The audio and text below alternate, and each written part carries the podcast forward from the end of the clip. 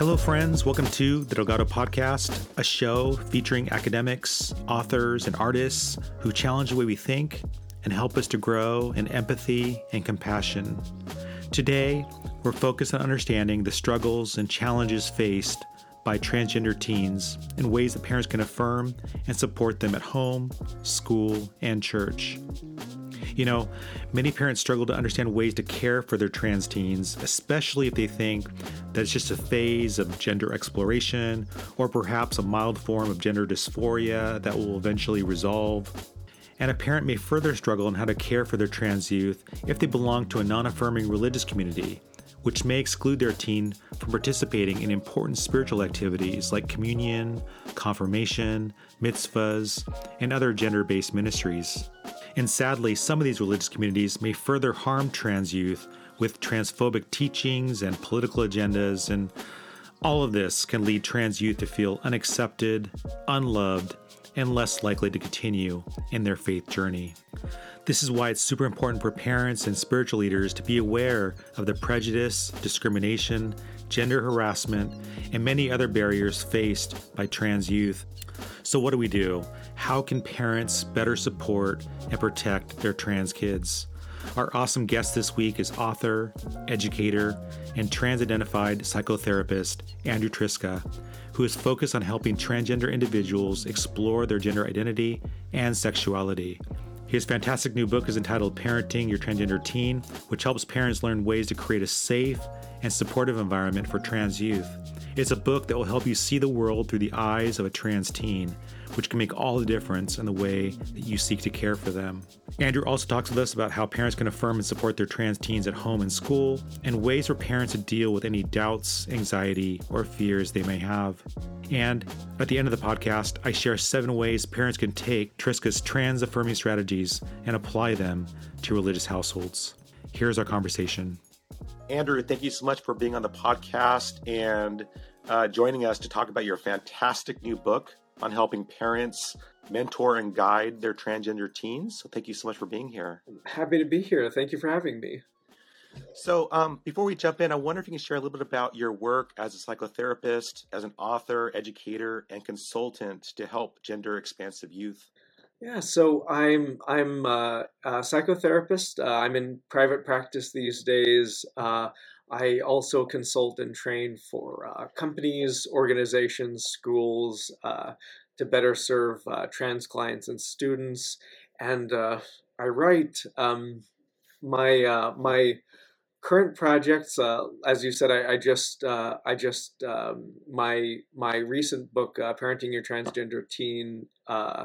just uh, came out actually yesterday, uh, the 8th. Uh, and uh, I'm also working on a project uh, for another publisher called uh, the Gender Deck, which is a kind of a, a, therapeutic card deck for therapists, teachers, groups, students, basically any kind of group of two or more people to, to use to have conversations about gender. So that's that's another thing I'm really excited about. Oh, that's fantastic. And I love that you are developing a deck to kind of gamify and make those conversations a little bit more um, intentional and more conversational. Because I feel like whenever we talk about sexuality or gender, um, those are very sensitive topics. And sometimes, especially as parents, we may not be sure how to even approach it.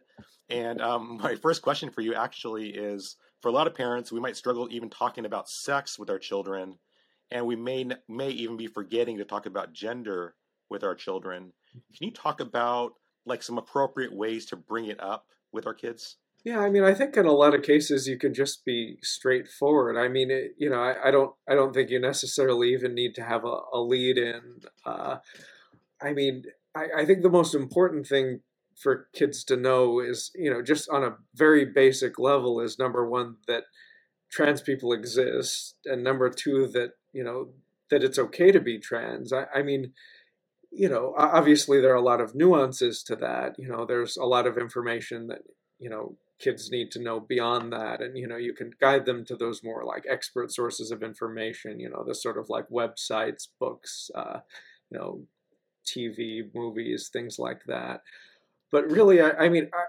I, I always stress that you know no matter whether parents uh, think their kid is trans or could be trans, uh, it's important for kids to just know about like the existence of like regular old trans people in the world. So I mean, I would say you know, it's it's good to have like uh, media with trans people in it, you know, media with some some form of gender diversity, you know, to have positive portrayals of trans people because uh, one of the things that I talk about a lot with my adult clients, you know, particularly those who are you know around my age, who are in their 30s uh, and or older, is that they just had nothing you know when they were when they were younger. I was actually just talking with a friend who just came out as non-binary uh, and uh, you know this friend grew up in uh, rural romania and just had absolutely absolutely no idea that you know being trans was even a thing that a person could be, or that there were like,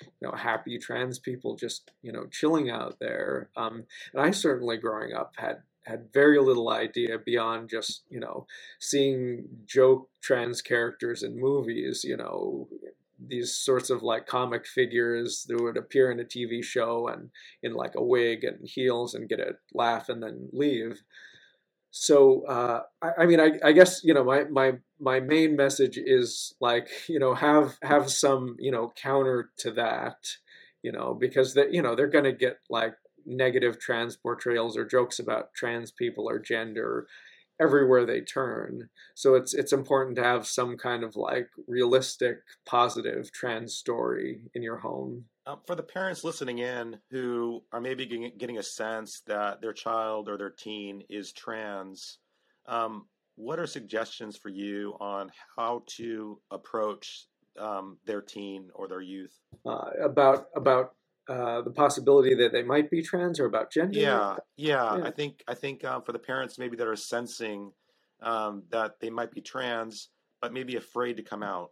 Yeah, I mean, I, I think that sense of positivity is important. Um, you know, even even if the kid is not ready to even talk about these subjects, even if they're like cringing from you know any, because you know you may be in a situation where like you're you know you you would be an affirming parent you know if your kid would only tell you what was going on but they may not be in a place where they can tell you um, i mean number one you know obviously like the uh, the affirming part of things, just you know, saying positive things about trans people in the world, having positive portrayals of trans people. Uh, number two, I think respecting respecting boundaries. You know, being somebody who will you know ask about how they're doing, but not necessarily like pry into their private life. You know, allowing them to have that that sort of space, uh, privacy. You know have their own friends, have space away from you. Um, uh, and you know, I'm, I'm sure a lot of a lot of parents uh, um, sort of you know might balk at that because it's kind of like you know, well, if I'm not asking about this stuff directly, or if I'm not like uh, you know prying into these things, like are they actually going to tell me? But really, like you know, kids pick up on whether you're uh, you're a safe person to uh, you know to to say stuff to or you know whether it's safe not to tell you stuff. So paradoxically you know by making it safe like not to say stuff to you or to say what they want and you know some things and not other things it, you know it may make you more of a safe person overall in the event that they you know they they are actually trans. Uh, the other thing i want to say and i always stress this you know with parents with schools with you know any anybody any uh, um, arena where you know there might be somebody who hasn't yet come out whom you may have to you know accommodate or support.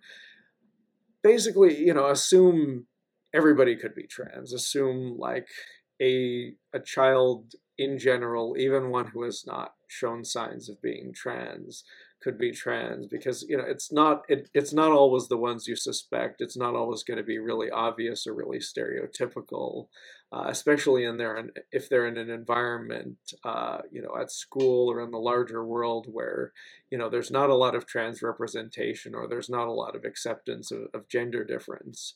So really like you, you got to do the work of assuming that you know anybody you encounter in the world or you know in, right there in your house could could be trans. Yeah, I, I think the difficulty for a lot of parents is that that's not even on the radar, especially uh-huh. in Christian Christian households. Um, that that's not even a thought that that could possibly be happening. So when a child is in that household and maybe at some point feels like a need to tell their parent, um, there could be a, a shock um, coming from the parent side because that's something that's something they never even thought could be possible. Yeah, that's definitely true. Like uh, you know, a lot of a lot of uh, adults are just not you know watching for these things. So you know when when a kid says I'm trans, you know, sometimes the immediate reaction is like, "What? You you never showed any signs?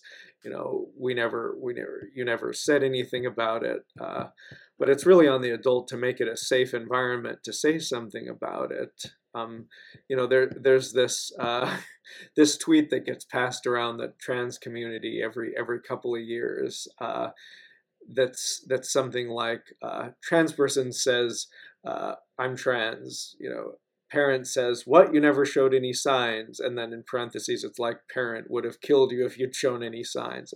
You know, obviously in most households it's not that dramatic, but uh, you know when there's not a sense of positivity around gender when there's not you know a sense that you can actually talk about these things and express yourself like that sort of tacitly says like oh my god gender is taboo sexuality is taboo. You know you really have to actively work to make it not taboo. Yeah absolutely. What is your advice for the parent who uh, maybe is shocked by the news and is just feeling like, oh, this is just a phase that they're going to get through, and I just need to like kind of weather the storm. Well, in the short term, I mean, this this is what I see a lot in parents. There's this sort of urge to get every one of their anxieties, doubts, and fears right out in the open the first conversation they have about it. So their kid comes out, and their urge is like, okay, if I don't say something, if I don't air absolutely every doubt and fear that I'm having right now, then something bad's going to happen or they're going to transition tomorrow they're going to go get surgery they're going to you know do all all of these other things that i'm so so so scared about. Uh, and so i i always urge uh, parents to sort of go with uh, whatever their reaction is once they've calmed down a bit uh, you know to sort of uh, check this urge to get their anxieties and fears. Because number one obviously like this is what the kid is getting from all sides. Like you know they're not just going to be getting anxieties and doubts from their parents you know. The entire world is going to be like wait are you sure? Are you sure? Are you sure? So you know it's really it's not as if the child is not going to hear those viewpoints you know if anything they're going to be hearing them 24 7 um, I mean, so I, I always encourage parents to just uh, listen, to sort of uh, reflect their understanding, to be curious, uh, with the knowledge that there really isn't any permanent damage that you can do by listening and being curious and, and being open. Uh, in other words, you know, parents will often be afraid that they're going to like somehow uh, solidify their kid's trans identity or make their kid believe that they're more trans than they are by affirming their gender identity, you know, by calling them by the name and pronouns they ask them to call them by uh, by um, taking them seriously. They're afraid that you know this is going to somehow make things permanent and irrevocable, and that this is like a, a big long term decision and so a lot of my work is just getting parents to kind of chill to be like okay you may not have come to an acceptance of this. And you know this is something you can get support from from other parents from me from you know your own therapist. But you know by affirming your child you're not you know banging the gavel and saying uh, this is this is uh, exactly what your life and your body is going to be like forevermore, uh, no backsies. Even if that might be true, like you affirming that kid is is not going to move the needle on that. You know, there's no there's no evidence that affirming somebody's gender makes them more or less trans. You know, or that not affirming somebody's gender, you know, is is going to snap them out of it. Like you know, it's just it's just not the way gender identity works. Um, so, in terms of um, uh, as as therapists, we call it uh, desistance. Uh, uh, some people call it detransition. Um, so there's there's this huge fear, and this is you know this is the fear that every parent brings to me at some point. Uh, I mean, not not every parent, but you know most parents, you know they they hear something in the media, you know they read a, a, scary story and they think, well, my kid's going to be the one to desist in their gender identity, to detransition, and they're going to make all these changes, and then maybe they'll make physical changes and they'll they'll have to go back on it. And that's obviously scary for parents. Uh, but luckily, we do have a lot of research uh, to show that that is uh, incredibly rare. So uh, the the studies I'm aware of, uh, these are these are the three uh, big ones. Um, there was a UK study among, and we're, we're talking about adults here, but I'll get to adolescents in a moment. Uh, there's a UK study that had uh, around 3,400 participants, and of those participants, 0.47% or, or 16 had some form of regret about their transition or had detransitioned uh, at some point. Now, it's important to contextualize detransition uh, in that, like, not every time somebody trans, when somebody detransitions, uh, not everybody who detransitions does it because they don't want to be that gender anymore. They don't feel as though their identity was valid. Hmm. Um, you know, there are people who detransition because of outside pressure, you know, because of discrimination. Uh, there are people who uh, adopt a non binary identity, whereas before they had more of a binary identity. Lots of different reasons. So, of of the uh, the people in that study who had regretted or detransitioned, uh, two of them were thinking about detransitioning, three had detransitioned, and 10 of them had detransitioned temporarily. So, in other words, of about 3,400 people, only three had detransitioned permanently or apparently permanently. That's not a big number. It's it's not a big risk. Um, in a U.S. study, uh, very very similar uh, results. It was a, a survey of uh, I don't have the number off the top of my head, but it was several thousand trans people. Uh, curiously enough, eight percent had detransitioned at any point but of the overall sample, only 0.4%, so similar to in the UK study, uh, 0.4% had detransitioned because they actually regretted it. The uh, the remaining about you know seven seven point six percent uh, had detransitioned because of family pressure, because of uh, you know religious pressure, because of community you know discrimination, stuff like that. So in other in other words, uh, you know that that really underscores the point that like family affirmation can, you know, really really harm trans people and really make them do stuff that they really don't, don't want to do. You know, in this case, uh, you know, something that I assume really disrupted their lives or uh, caused them significant dysphoria. Now, when we look at adolescents, uh, it does seem like the numbers are, are roughly similar. Um, so there was a study in the Netherlands uh, of uh, of adolescents who went through a, uh, a gender clinic and uh, uh, got on uh, puberty blockers and eventually transitioned to to hormone therapy at the appropriate age. and of that sample, and this is a multi-decade sample, only 1.9% of them ever stopped wow. treatment and uh, of course you know it's it's hard to know whether somebody stopped treatment you know. Again like there are reasons to detransition beyond like not wanting to transition you know there are health reasons or you know social reasons. But uh, i mean i think that really underscores the point that uh, you know that it's it's such a rare phenomenon. It's it's not something that's happening every day. It's just if you see it in the media a lot it looks like every trans person is detransitioning, or like there's this enormous cohort rather than this very small slice of people. Yeah, and I think that speaks to um, what you were saying before around that the fear that a lot of trans teens have about coming out, of not being believed. Maybe they've seen some of these articles that have gone viral about detransitioning, and that's just another proof that my parents won't believe me or my friends won't believe me.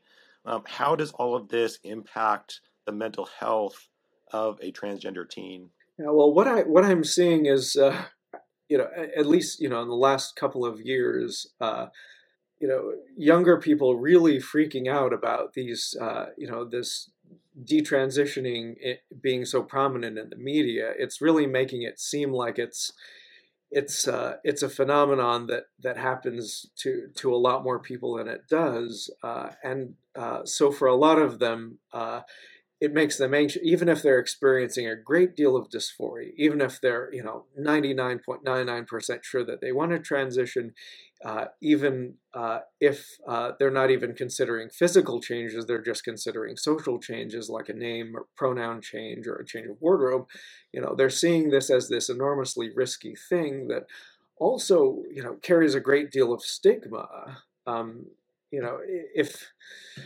if we were if we were you know maybe kinder to people who detransition who decided that it wasn't for them you know it probably wouldn't be as as big a deal uh, you know if we didn't catastrophize it and say oh my god that's the worst thing that could ever happen to anyone you know if we were to say okay that's an option you know it's not necessarily the end of the world uh, because that you know there are a lot of detransitioners who who don't regret having transitioned or experimented with hormones uh, or you know done uh, some of these physical changes uh, you know there are a lot who express that it was something that uh, they felt like they had to do to see if uh, it was right for them.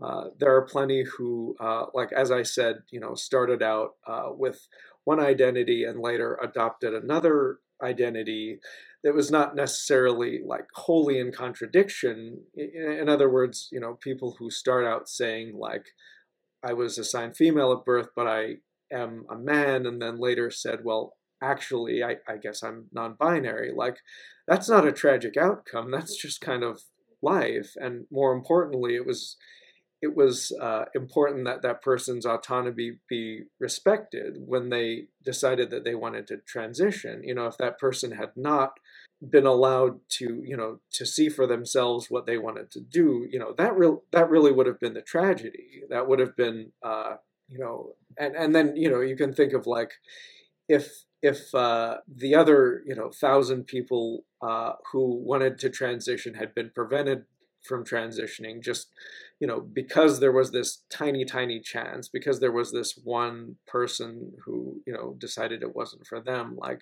that also would have been a tragedy. So i, I do urge parents to look at the numbers and you know to not just weigh the risks of transitioning but to weigh the enormous enormous risks of not allowing a child to affirm their identity because it really is a great great risk. I want to talk to you more about how to affirm our transgender teens' identity. Um, before I go there, you mentioned uh, dysphoria, and I wonder if you talk a little bit about gender dysphoria because I think sometimes parents who maybe have a transgender teen, they hear about gender dysphoria and they think, well, if I just solve this problem, they'll no longer be trans. Yeah, and it's it's unfortunate uh, that you know that being trans until you know recent decades has been framed as a psychiatric problem because like like you said it it frames it you know the dysphoria itself as the problem to solve rather than you know the uh, the body or the you know the social identity. Um, so you know of course uh, a lot of parents are like well if therapy can change that then why don't we fix the dysphoria and it'll all go away. But uh, unfortunately, there there really isn't any evidence that that works, and there's a lot of evidence that it doesn't work. I mean, it's it's telling that uh, a lot of uh, uh, organizations that used to focus on uh, what what they call reparative therapy or sexual orientation change efforts are actually abandoning those efforts. You know, you see a lot less of it than uh, you used to, just because people, you know, even these organizations that were were willing to try, you know, un- unethically, I would argue, uh, it's even they are seeing that uh, that people are, you know, maybe getting out of these therapies and temporarily, you know, saying, "Oh, I, I feel straight now, I feel cisgender now." uh, but there, you know, it's really not you know actual lasting change. It's you know sort of them being told what they want to hear. Uh, so uh, hopefully more states are are going to to go in the direction of uh, not allowing its use in in adolescence at least. Um, I mean, you know, it probably shouldn't be allowed to be used on anybody just because it's you know it's quackery. It doesn't work. But uh, I I really discourage parents from pursuing any any efforts like this because you know we we've been we've been doing this for you know a hundred plus years and we we know now that it absolutely does not work.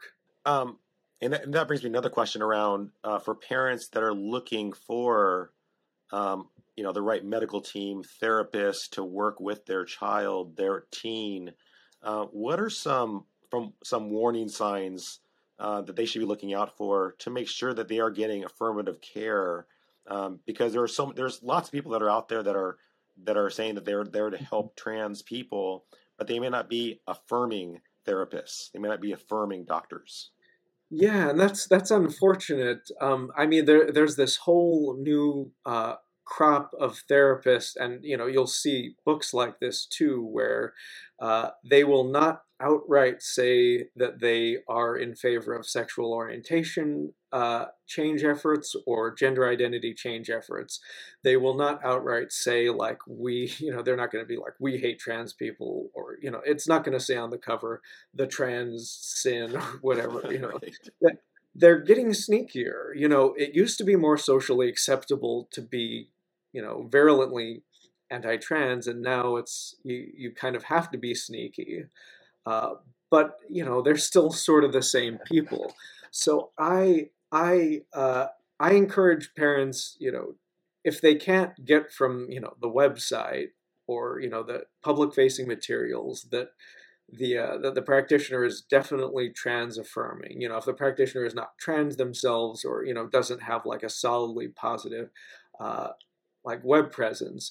Number one, you know, you can always call them. Uh, you know it's it's always a good idea to have a conversation and you know get that person to explicitly say like yes i am an affirming clinician. You know i affirm you know a trans person's uh, right to you know socially and medically uh, transition. You know if that's that's what the the team wants to do. Uh, there are also some directories uh, that can help. Uh, WPATH is one, uh, the World Professional Association for Transgender Health uh, they uh, actually have a, uh, a provider finder, uh, so you can you can go on their website and it's just got a little search function, and uh, you can you can find clinicians of any type, you know whether they're like an MD, an endocrinologist, um, or you know a psychotherapist, a psychologist, you know lots of diverse types of professionals. Um, so I, I, would encourage parents to use that resource. Um, uh, there are also some some uh, professional directories uh, for uh, transgender clinicians, and um, you know if you, you want to give those links to your your listeners, I, would be happy to email them. Uh, so I I mean I would very much doubt that that se- sexual and gender change you know that that you know reparative therapists would be in those directories. Never say never, but at least they're definitely not going to be in the WPATH directory. Okay, great, and, and, I'll make sure on the blog to and also on the podcast notes to to provide those links. So thank you for thank you for that advice, for that wisdom in, in choosing a, a proper therapist and a medical doctor. Um, going back to the importance of affirming our trans children, um, what are some some ways that we can begin affirming them at home, and then also being advocates for them at their school? So, in terms of home, um, there was a, a study conducted with trans youth and their parents uh, in which uh, trans youth basically said that the thing that my parents do to affirm me the most, like the thing that is the most important to me, is to just use uh, my name and pronouns. And of course, there you know there are other things you know like uh, allowing them to access trans affirming uh, mental health care and health care you know getting them to a doctor who you know understands uh, gender identity you know even if even if they're not considering medical steps or not at that age where it would be appropriate um, you know getting them access to you know trans uh, trans affirming like you know team of professionals um, but really like the uh, the affirmative the most affirmative thing seemed to be just taking their identity seriously. That was what what that study concluded. And uh, unfortunately uh, it it seemed like in that study that that was what parents were having the most trouble with. Like you know maybe they you know maybe they could affirm them in other ways but like switching name and pronouns was like the thing that they struggled with the most. Um, i i always tell parents like this is the free space of parenting. Like this this costs you nothing. This you know incurs no permanent changes.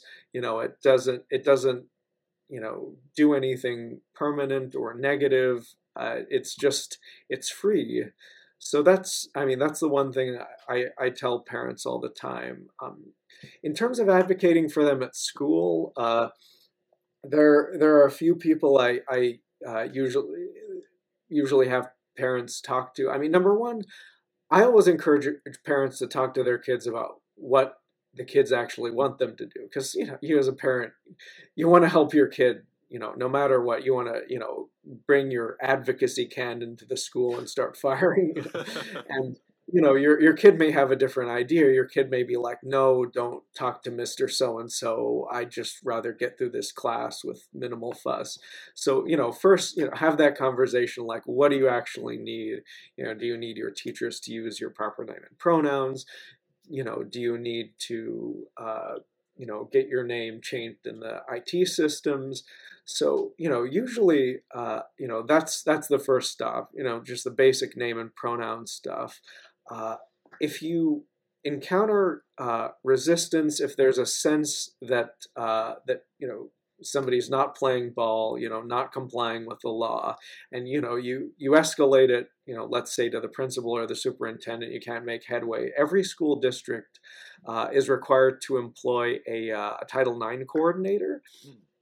Uh, and uh, that person can really uh, be a good resource uh, because they, you know, they are actually accountable for enforcing the law in that area, and so, you know, they're they're the person who kind of says, you know, who, who would say to the teacher, hey, hey, dude, you you have to use this person's pronouns. That's not optional. It's you know, it's federal or state law. Um, so that's that's a good resource. Um, there are also uh, the students always have the ability, uh, if you know, again, like if you escalate it and it doesn't go anywhere, to uh, to file a complaint with the the Department of Education. You know, you might be more successful advocating on the level of the you know the school or the district, uh, you know, rather than going federal right away. But uh, you know it's it's always an option and i, I can provide you uh, some some links for information on that. Uh, the uh, national center for uh, transgender equality has a lot of really good information for uh, parents and kids advocating to schools. That's fantastic. Really really great advice and i didn't know about the title ix coordinator. That is that is awesome to know about that. Yeah that's it's also true of colleges. Um, so if a student has uh, issues with college you know that's that's somebody who's required to be there. That's wonderful. Um, you know part of this affirm- affirmation process um, not only at home and at school depending on what your child wants to do um, is also about uh, talking to friends relatives you see regularly and maybe your your teen is telling you can you please let them know? I, I want to make sure that they're using my proper pronouns mm-hmm. and name. And for the parent um, who may be in a religious space a church where they feel like that's not going to go over so well. These people may not be affirming. Mm-hmm. Um, how do you suggest parents kind of navigate those conversations? So a lot of the time, I I ask parents, you know, I say like it's a good idea to sort of set your boundaries beforehand, and that you can do uh, in a you know in in concert with your teen because you know the teen is. Uh, your kid is the one who has to kind of live with the consequences of that. So, you know, to make a decision like, okay, so let's say they don't want to use this name and pronouns, or let's say, uh, you know, the kid comes into the situation, they said they were going to do it, but they're not doing it consistently, or, you know, they're making, you know, remarks that, you know, your kid finds offensive, you know, which of course can happen, you know, like to make a kind of contingency plan like okay mm. if it if that happens what do we do next? Like do we remove ourselves from this congregation?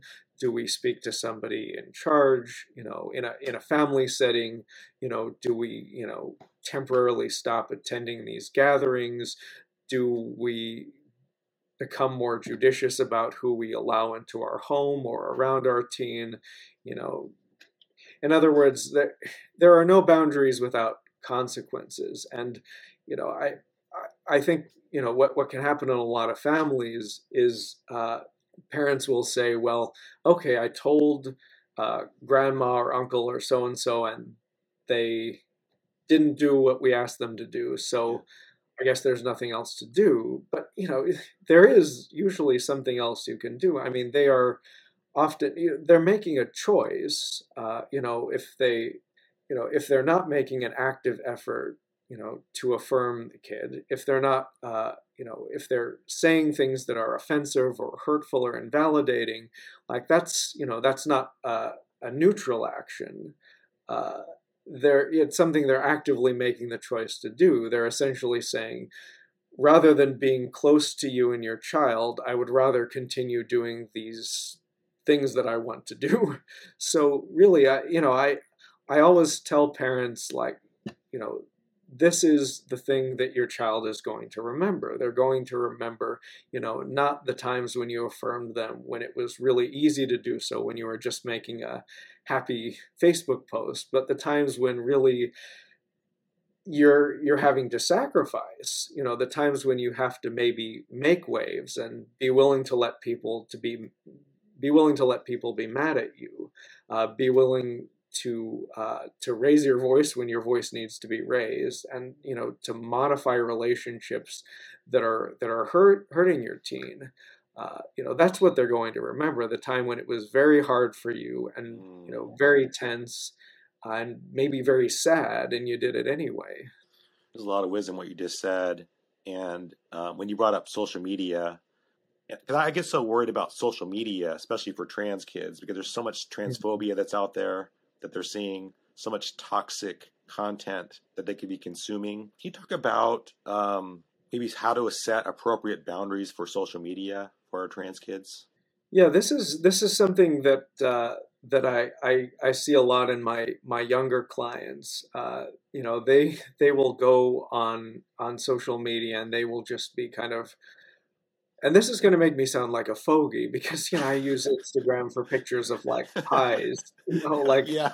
I don't, I'm not getting cyberbullet. I'm literally just you know looking at pie crust. You know, it's and it's so. I mean, I think it can be very. Um, you know, if you're if you're an adult, if you're over thirty, you know, you you go on you you may you may uh, underestimate the scope of what kids are dealing with because you just have not opted into those circles. You may have not even had the known that you know these places exist. Uh, so you know one of the things that uh, you know as I said before, like a lot of uh, young people are being exposed to like very misleading like detransition narratives.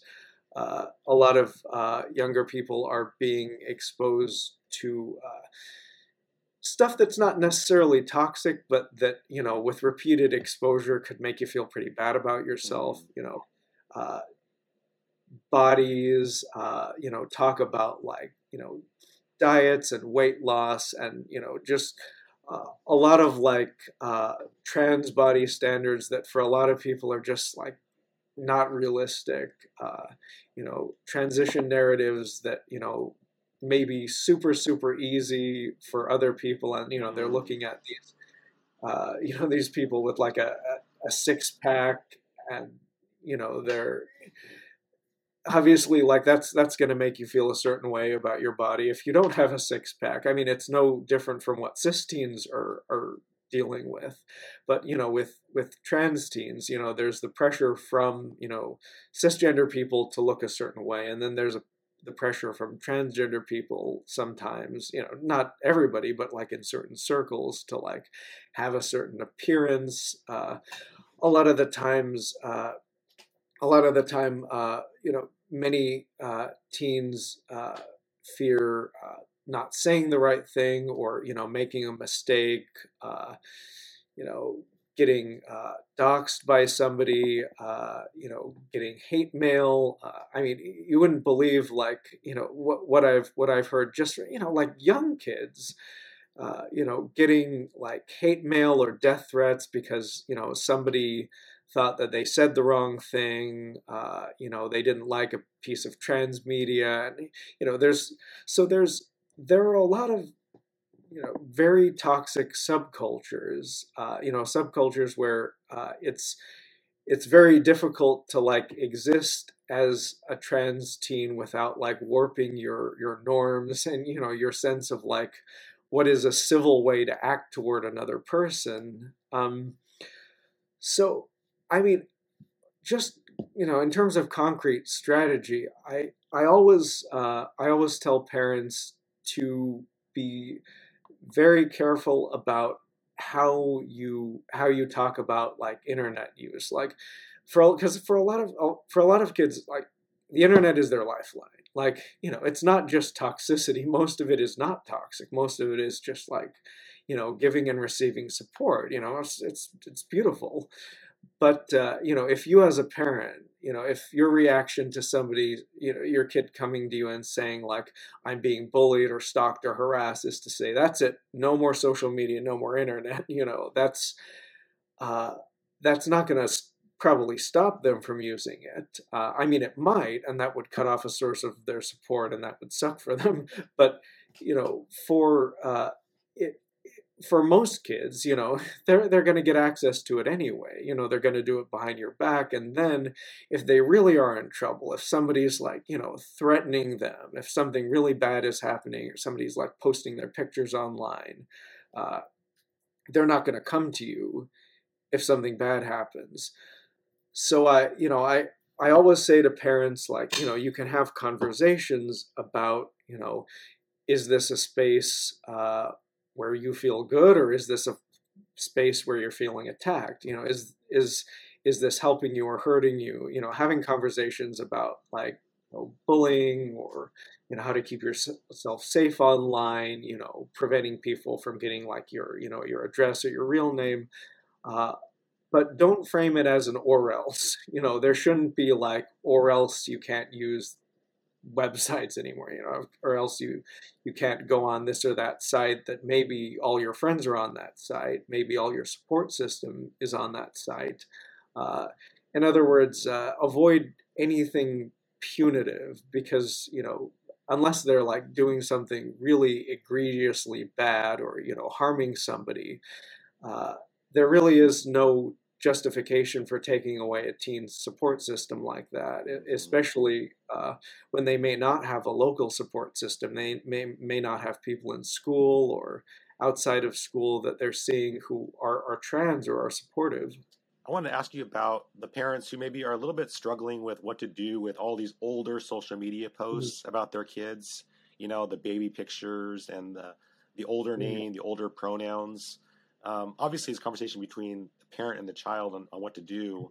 But do you have any counsel, any wisdom to share with those parents as they're kind of struggling with what to do with that content? Yeah, I, I mean, I, I think a lot of parents it's not as much a technical as it is an emotional struggle. I mean, you know, technically it's it's not that hard to like on Facebook you can limit the visibility of past posts. Uh, in on some social media platforms you can archive stuff so you still have it, but it's not visible to other people. But for many parents, you know, especially when it comes to things like physical photos in their home or, you know, the way they refer to past events, you know, they they may feel as though like the child they knew is gone or erased, you know, they may not feel as as though, you know, they can acknowledge all, you know, those happy times that they have with their kid. Um, however, I, I, I always I always encourage parents to sort of I want to say like see the child that's in front of you. Um, I mean, I've I've uh, I've talked to a lot of trans adults, and you know, trans adolescents, and a lot of them will say things like,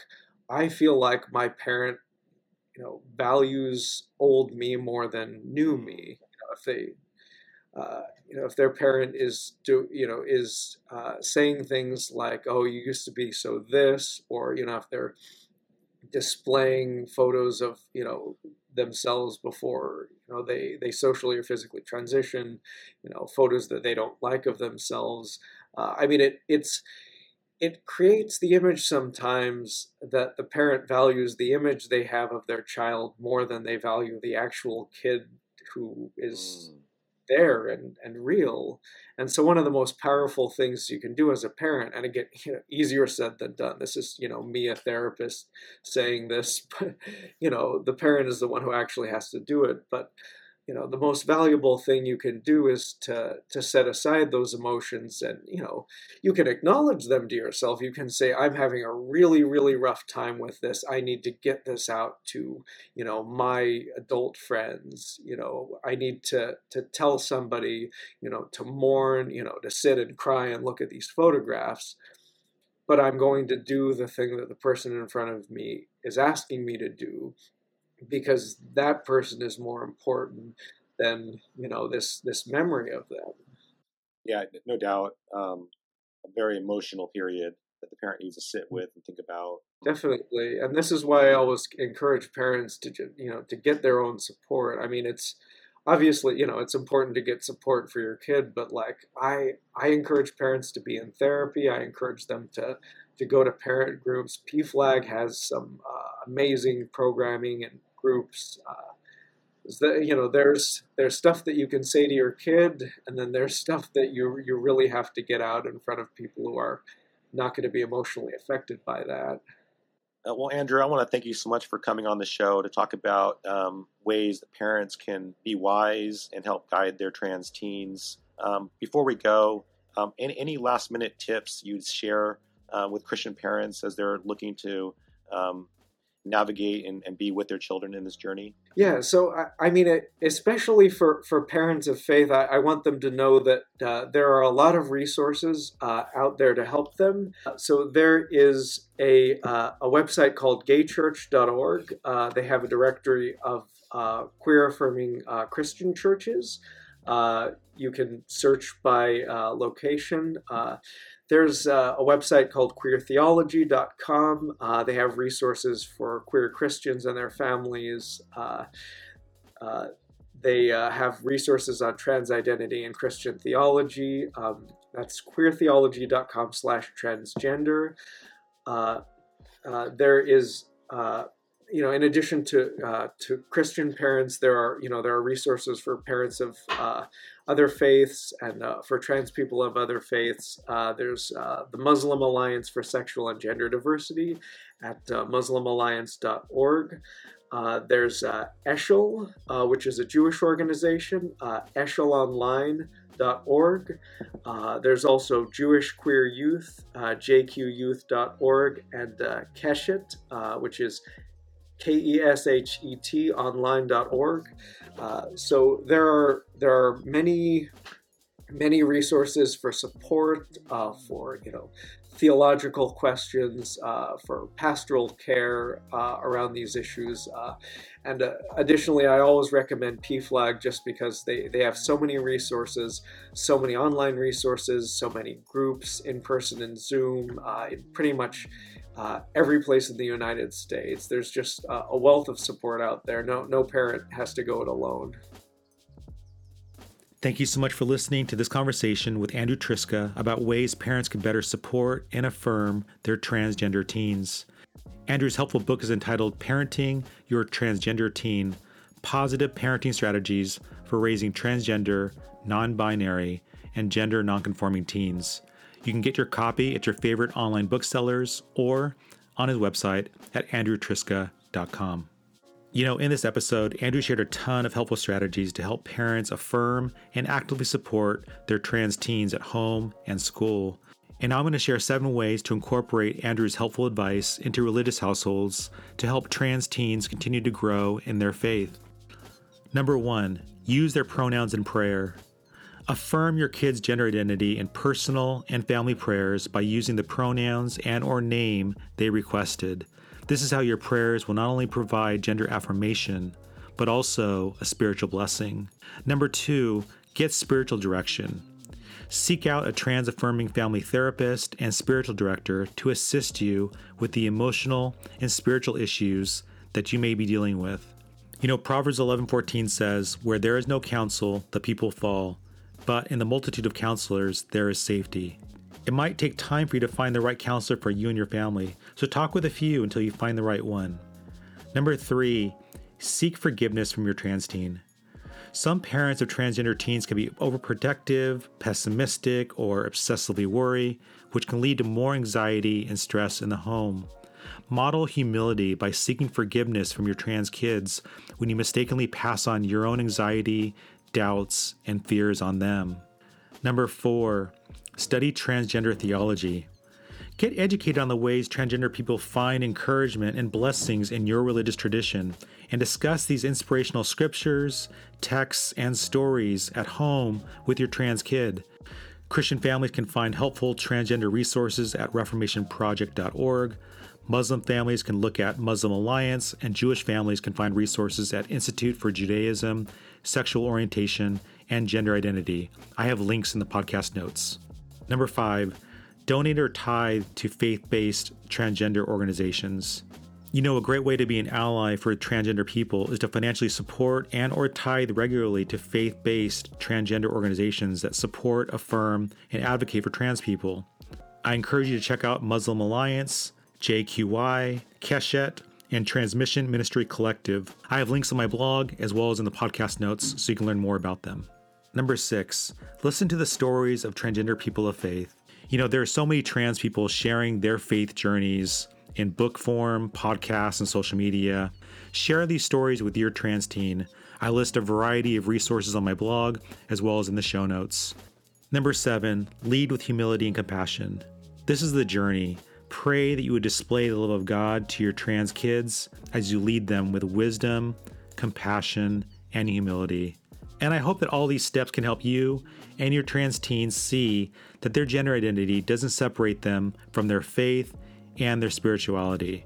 You can get all the links, show notes, and more information about Andrew's new book at my blog at mikedelgado.org. If you found this podcast helpful in any way, please share it with a friend and or rate this show on iTunes. Your vote can help the show get more visibility. Thank you so much. Take care, and we'll chat more next time.